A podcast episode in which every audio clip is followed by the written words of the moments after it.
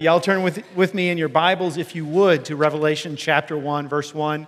If you're not familiar with the Bible, go to the end, okay? The very end, last book of the Bible. When I was a kid, around 10 years old, um, my Sunday school teacher gave me a book about the end times. And it was a very well known book back in the uh, late 70s, early 80s. Uh, it sold 28 million copies. It was made into a movie narrated by Orson Welles, of all people. Um, and I read that book, and it scared the snot out of me. It, was, uh, it talked about how um, in, in those days the, the rate of, of earthquakes and famines and wars were increasing. Um, it talked about how uh, 40 years before, in 1948, the, the nation of Israel had been reestablished after World War II, and, and 40 years from that would be 1988. Uh, it talked about how uh, it predicted that the, that soon the, the Soviet Union was going to invade Israel, and a 10 nation European Union would be headed by the Antichrist. It would be a revived Roman Empire, and it would take over most of the world. Uh, Christians would be raptured off of this earth, and that would be the beginning of the end times. Well, I, I, don't know if you've been keeping up with current events or not, but Jesus didn't come back in the 1980s, okay? Um, the Soviet Union never invaded Israel. Uh, the European Union does exist today, but it's 28 nations, not 10. And the guy who wrote that book is still out there preaching. As far as I know, never came out and said, you know, I, I got a little ahead of myself, or I, I, I was a little too confident in my own predictions. Um, never issued any kind of apology I'm aware of. And I don't know, you may think this is uh, surprising to hear me say, but I really think there should be such a thing as malpractice for preachers. and one of the things that should get you in trouble, maybe get your, your ordination papers revoked, is to stir up people and make a whole bunch of money because you're playing on people's fears and overinflating what you really know about the end times. God's word is clear about this much Jesus is coming back. And that's exciting.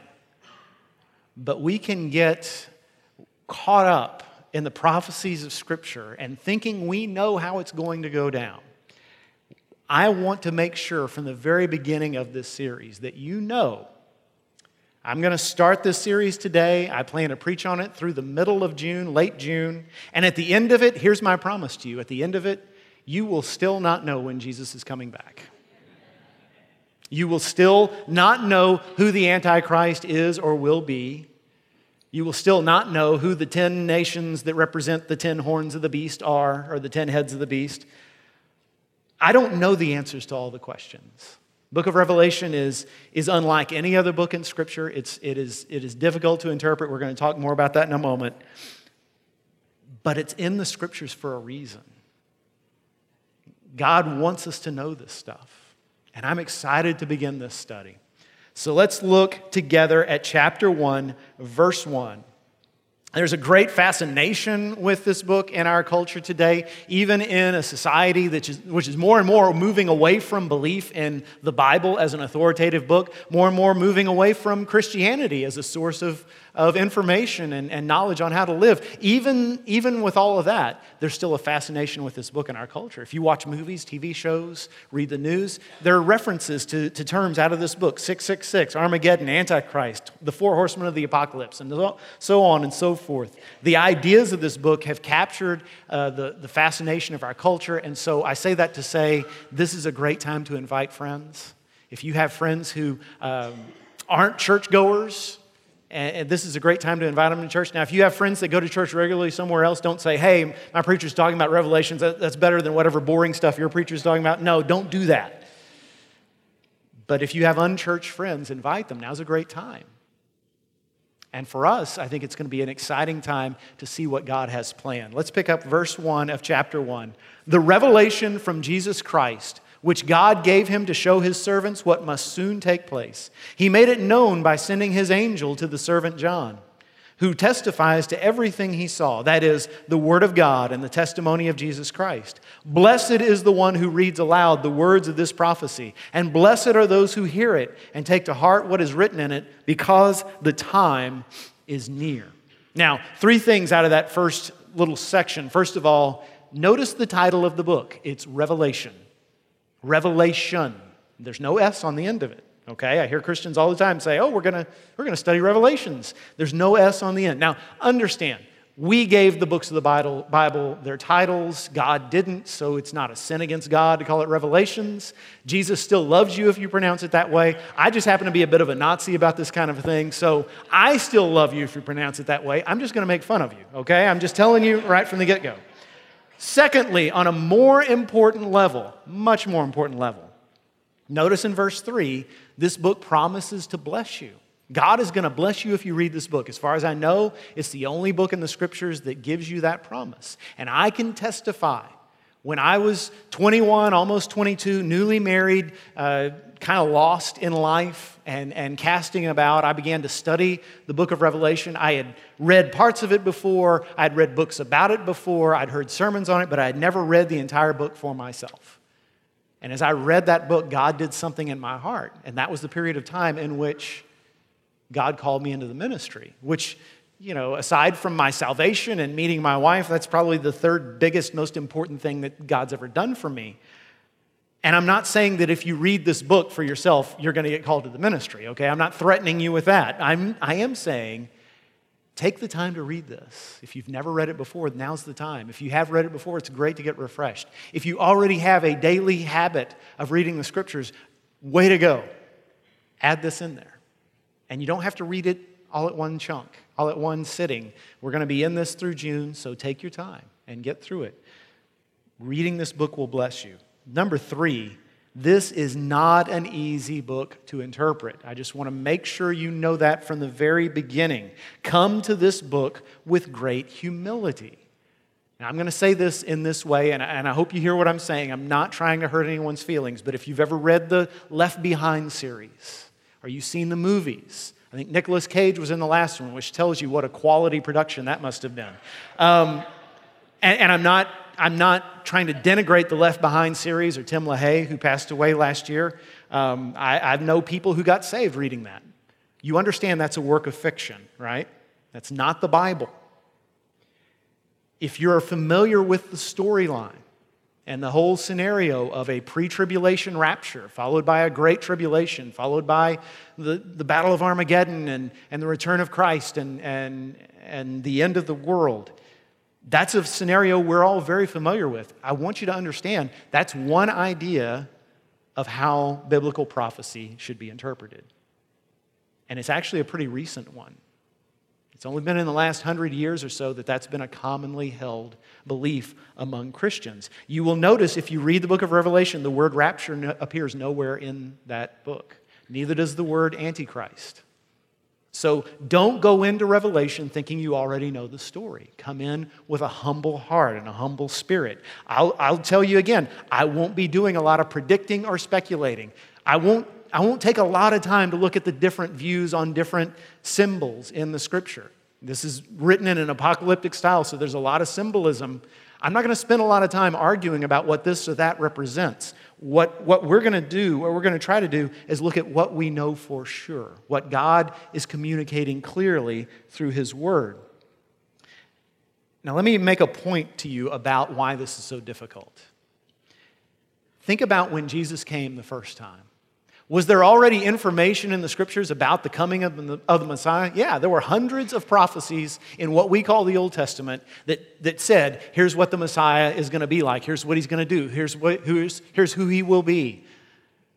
And the, the, the people of God, Israel at that time, they knew the scriptures better than any of us.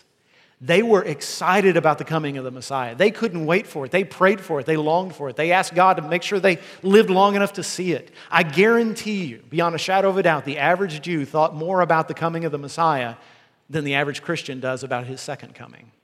They were ready. And yet, when he came, you know how many people recognized him right off the start? Nobody. You know how many people predicted that he would come in the way that he did? Nobody. They had the scriptures right there in front of them, and they didn't see it. No one knew that he'd be born into poverty. No one knew that he'd be a man of reconciliation and peace instead of a military leader. No one knew that he would be rejected by his own people, the Jews. No one knew he'd be crucified for our sins. No one knew he would rise again. It was all there in the scriptures, but nobody saw it. And it was only afterwards when the apostles sat around and talked it over and the Holy Spirit was there instructing them that they looked back and they said, Oh, that's what that meant. I've known that scripture all my life. Now I know that it was about Jesus and I know what it's saying. And my, my opinion, my, my firmly held prediction is that when Jesus returns and we're all sitting around after the smoke clears and we're in the new world, we're going to say the same thing. Oh, that's what that meant. Man, I can't believe I thought I had it all figured out he, he did it in a way that I didn't see. And you might say, well, does, then should we read it at all? Absolutely. It's in the Bible for a reason. It is there for our edification, for our benefit, and you'll get a great benefit from reading it. Just come into it with humility. And some might say, well, why doesn't God just make it clear? I mean, I want a roadmap. Why doesn't He just say, here's what's going to happen, followed by this and this and this? Because we don't need to know the map, we just need to know the one who's at the wheel. We don't need to know the whole story, we just need to know the author. God's got it. And part of this is helping us to see that He's got a plan. So let's pick up verse 9. Let's continue in this chapter. Verse 9, as we basically, chapter 1 is an introduction to the, to the whole book. Verse 9 says, I, John, your brother and companion, in the suffering and kingdom and patient endurance that are ours in Jesus, was on the island of Patmos because of the word of God and the testimony of Jesus. On the Lord's day, I was in the Spirit, and I heard behind me a loud voice like a trumpet, which said, Write on a scroll what you see, and send it to the seven churches to Ephesus, Smyrna, Pergamum, Thyatira, Sardis, Philadelphia, and Laodicea. So we, we find out two things in that passage. We find out who wrote this and who it was written to. Now, who wrote it was a man named John. And most scholars believe, and I agree, that it was, he's talking about the, the disciple John, the brother of James, the son of Zebedee, the disciple who Jesus loved, the one who wrote the fourth gospel in the books of 1st, 2nd, and 3rd John. And if that's true, then he's a very old man by this time, probably somewhere between 90 and 100. He's living on the island of Patmos, which we know is a, a Roman penal colony. So that means he's imprisoned on that island and doing backbreaking labor in spite of his advanced age. He's working hard every day because of his so called crime of preaching the gospel of Jesus. And if church tradition is correct, he's the last disciple left. He's seen all the others, all the rest of Jesus' original followers die the deaths of martyrs all around the ancient world. And now he's the last one left. And he's being punished for his faith. And then Jesus returns and, and he sees him, as far as we know, for the first time in decades. The one who the last time he saw Jesus was on top of the Mount of Olives when Jesus ascended into heaven. And now Jesus appears to him once again in quite a different form. And what we also see who this was written to. And this is the part I think most interpreters miss. And this is what gets us off track. The book of Revelation is written to specific people. Now, yes, it's written in an apocalyptic style, unlike any other book of the Bible, but it's still a letter. Now, what do we do with letters in the, Old in the New Testament? letters of Paul, letters of Peter, the letters of John. What we do with those is before we jump, uh, jump ahead and say, well, what does this mean for me? We start by asking, what did this mean to the first people who read it? What did it mean to the original recipients? Who were they? What were they going through? What was God trying to say to them? And only then do we jump to, okay, well, what does that mean for us today? The problem we have with Revelation is we skip over that step most of the time. We just open it up and we turn on the, the TV, you know, the daily news, and we say, okay, now which one of these guys is Putin? Um, you know, which, what, which one of these beasts represents ISIS? You know, which one of these represents Trump? Or which one, you know, we, we try to put day, today's news into Revelation without going through the hard work of saying, why was this written in the first place? This is a letter. So, who were these people who first received that letter? They're named in verse 11. There are seven churches which existed in what is today Turkey. No one knows why Jesus targeted these seven churches. They were all on a little hundred mile route, kind of on a, on a mail route, you might say. We're not sure why he chose these. Some of these are, are prominent churches, some of these are pretty obscure. Next week, we'll look at them in greater detail because chapters two and three are specific messages to each church individually. But for now, let me just say what we can know about these seven churches is they were full of Christians who were going through really difficult times. Some of them were, were struggling because they had lost their first love. They had become lukewarm in their faith and they were starting to drift. Some of them were struggling because they were buying into the latest religious fad and, and being led astray by false doctrine. Some were in crisis because they were experiencing the beginnings of real persecution, at, at least ostracism and, and ridicule on the part of society. And some were just downright discouraged. They were small churches. They saw themselves as weak. They saw that they, they thought that the darkness was winning and, and they didn't know what to do about it. And so these are letters written to Christians who were struggling. And I bet in the description I just gave, there was, there was at least one thing I said that you can identify with. So this is a letter written to Christians who are going through hard times. And it was about to get even harder because persecution was about to get rough. If you know history, you know that in the 60s AD, Nero, the, the emperor of Rome, persecuted Christians for a while. Paul and Peter were, were martyred during that time, as well as many others. But right around 100 AD, it got much worse. Under, under Domitian and Diocletian, the persecution became severe. And that's when we, we hear our stories of, of young Christians and old Christians and men, women, and children who believed in Jesus being lit on fire, uh, being beheaded, being crucified, being thrown to lions and torn to pieces in front of crowds of thousands, cheering them on. And Jesus gives them this message to prepare them for those days that are quickly, quickly coming. So, what is he saying to them? I want you to hear, again, we won't figure out everything about Revelation, but you will hear these three themes throughout this book. In fact, if you have your Bible with you, you might want to write this down in the margin so you can look for it whenever you read it. The three things that, the three reasons that this book, I believe, was written. Number one, because we need to be ready. God gave us revelation because we need to be ready. Ready, yes, for the hard times that are coming, but ready even more than that, ready for the return of Jesus. I want to read for you what comes after uh, verse 11 that we just read. Verse 12 begins by saying, I turned around to see the voice that was speaking to me. And when I turned, I saw seven golden lampstands, and among the lampstands was someone like a son of man. Like a son of man. That's a term from Daniel. In the book of Daniel, there's a prophecy of someone called the Son of Man who goes to the Ancient of Days and has glory and majesty. Jesus, you may recall in the Gospels, like to call himself the Son of Man. It's a title that he took. It says, Someone like a son of man, dressed in a robe reaching down to his feet and with a golden sash around his chest. The hair on his head was white like wool, as white as snow, and his eyes were like a blazing fire. Are you picturing this in your mind? A man with eyes of blazing fire. His feet were like bronze glowing in a furnace, and his voice was like the sound of rushing waters. In his right hand he held seven stars, and coming out of his mouth was a sharp double edged sword. His face was like the sun shining in all of its brilliance. When I saw him, I fell at his feet as though dead. Then he placed his right hand on me and said, Do not be afraid. I am the first and the last. I am the living one. I was dead, and now look, I am alive forever and ever and I hold the keys of death and Hades. Quick question who is this who is speaking? Yeah, you're in church. You can probably have a pretty good idea. It's, it's Jesus, right? But it doesn't sound like the Jesus we know, or at least the Jesus of our imagination. And let's be honest with each other. When you get right down to it, the Jesus that most people describe sounds like he'd make a really good host for a children's TV show.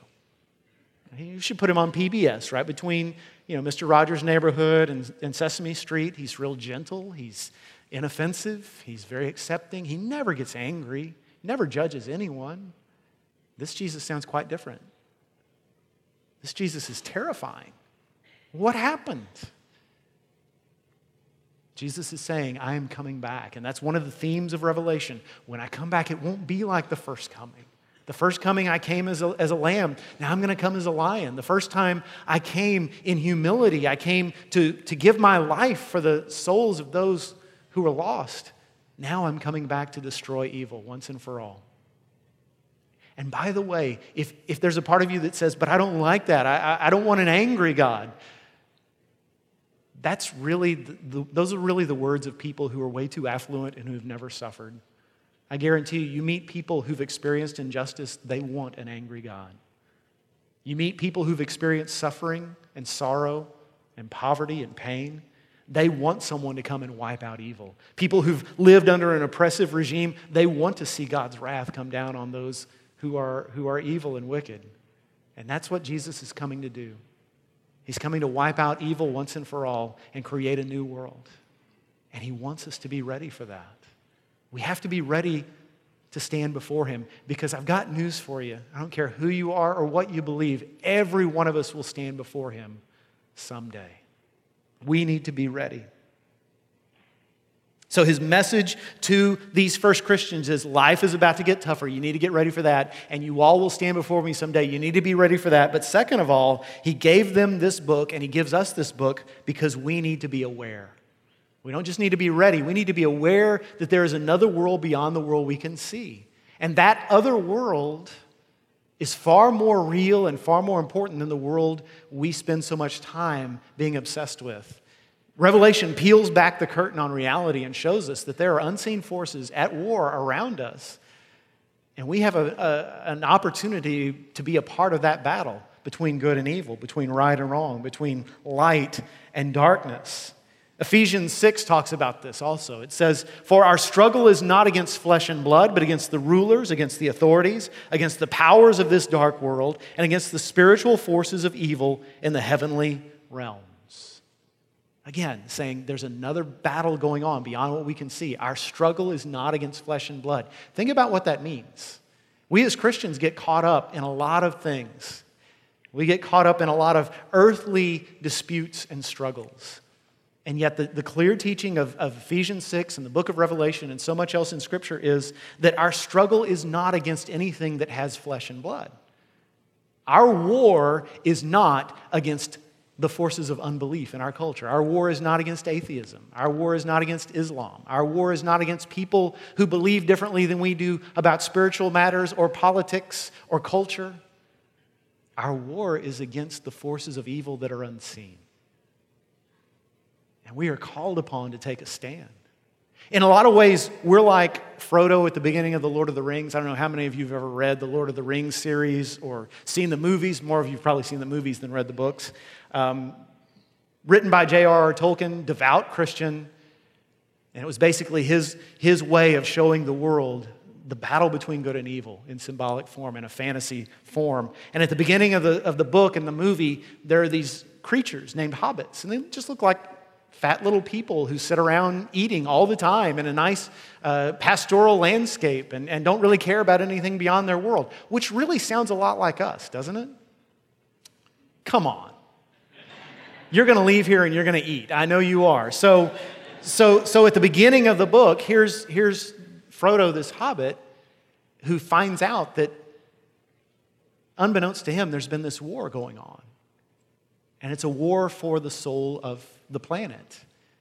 And he can either ignore all that and go on eating six meals a day and drinking ale and singing songs and just ignore the rest of the world, or he can go with this band of people and try to do something about it.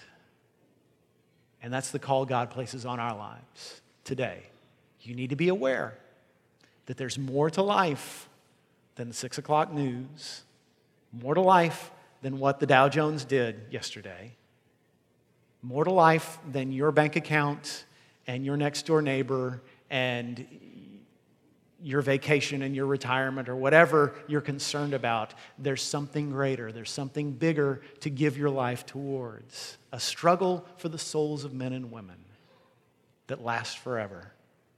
We need to be aware of that. We need to be a part of it. That is the way to truly live. And finally, the book of Revelation is there to so because we need to be ready, because we need to be aware, but third, because we need to be encouraged.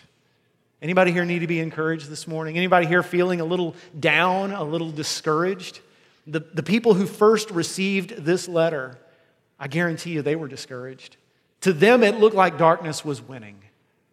The Roman Empire was huge and powerful and, and impervious. Paganism was all around them and didn't, like it, didn't look like it would ever be stopped.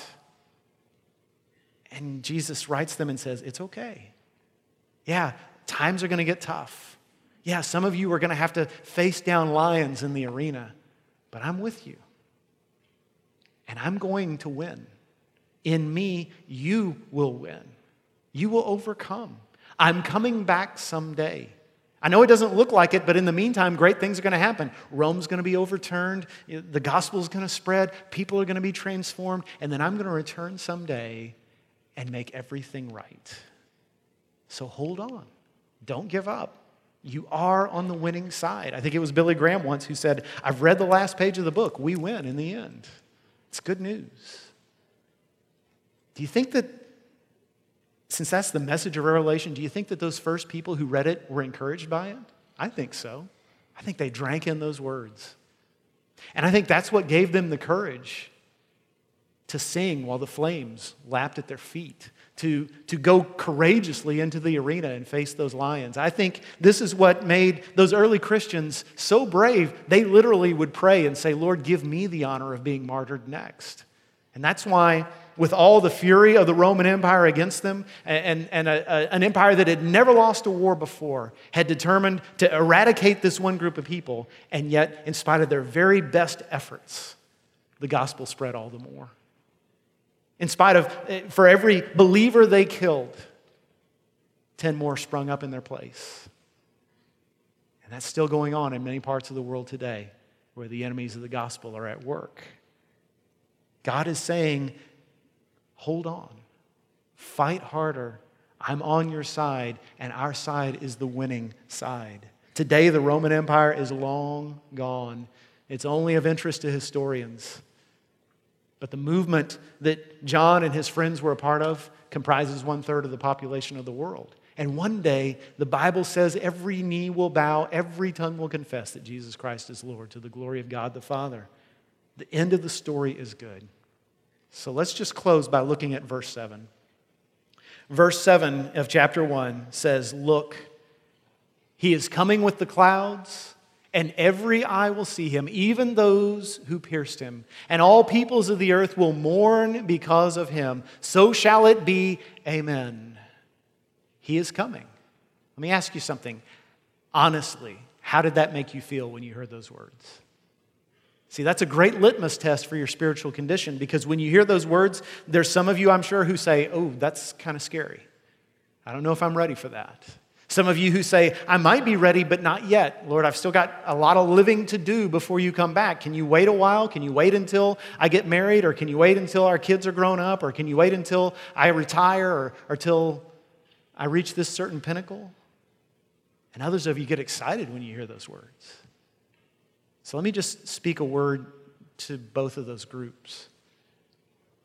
If you hear those words, He is coming, and you get afraid, or you say, Not yet, let me remind you that when Jesus came the first time, it was not, in spite of what you may have been told, it was not to list a whole bunch of rules and say, okay, if you don't measure up, when I come back, you're in big trouble. That's not why he came. It wasn't even to start a religion, although he did. That wasn't his main purpose.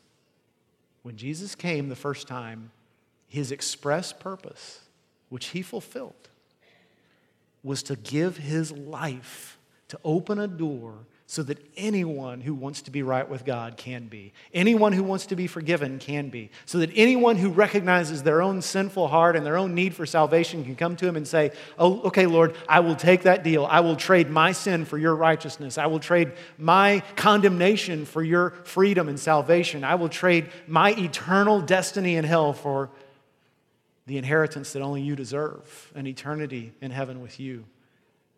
I'll be remade because I'm tired of this life the way it is. Anyone can have that. And you can have that. If you don't have that this morning, you can walk forward and talk to me or Alan, and, and you'll walk out of here a new person. And if you've already made that decision and you're still nervous and you're still worried, here's what I say to you pray to God about that. Just say, Lord, I know I should be excited about your return, and I'm just not. Just accept the truth, which is that we have a tendency to get too in love with the things of this world and to think, well, I don't know what I'll do if I don't have my home anymore and my, my relationships that I have now anymore and, and the body that I have now. I, I'm just nervous. I don't know what it's going to be like. You know what we're like? We're like little kids who've been invited on a vacation to Hawaii and we don't want to leave the airport because they've got really good hot dogs there. We're in love with the things of this world, and there's nothing wrong with the things in this world. God made them, but He's got much better things to come. We should be excited about the day they said, now boarding, okay? We should be excited about the day Jesus returns. And if you're not, ask Him to make you excited. And if you are excited, if you fall into that camp, when I read those words of verse 7, if your heart started beating faster, and if, if inside you were saying, Yeah, amen, come Jesus, I hope it happens today, then let me ask you this. What are you currently, consistently, intentionally doing to make sure everyone around you is ready, is aware, and is encouraged. Because that's our job. That's why we're here.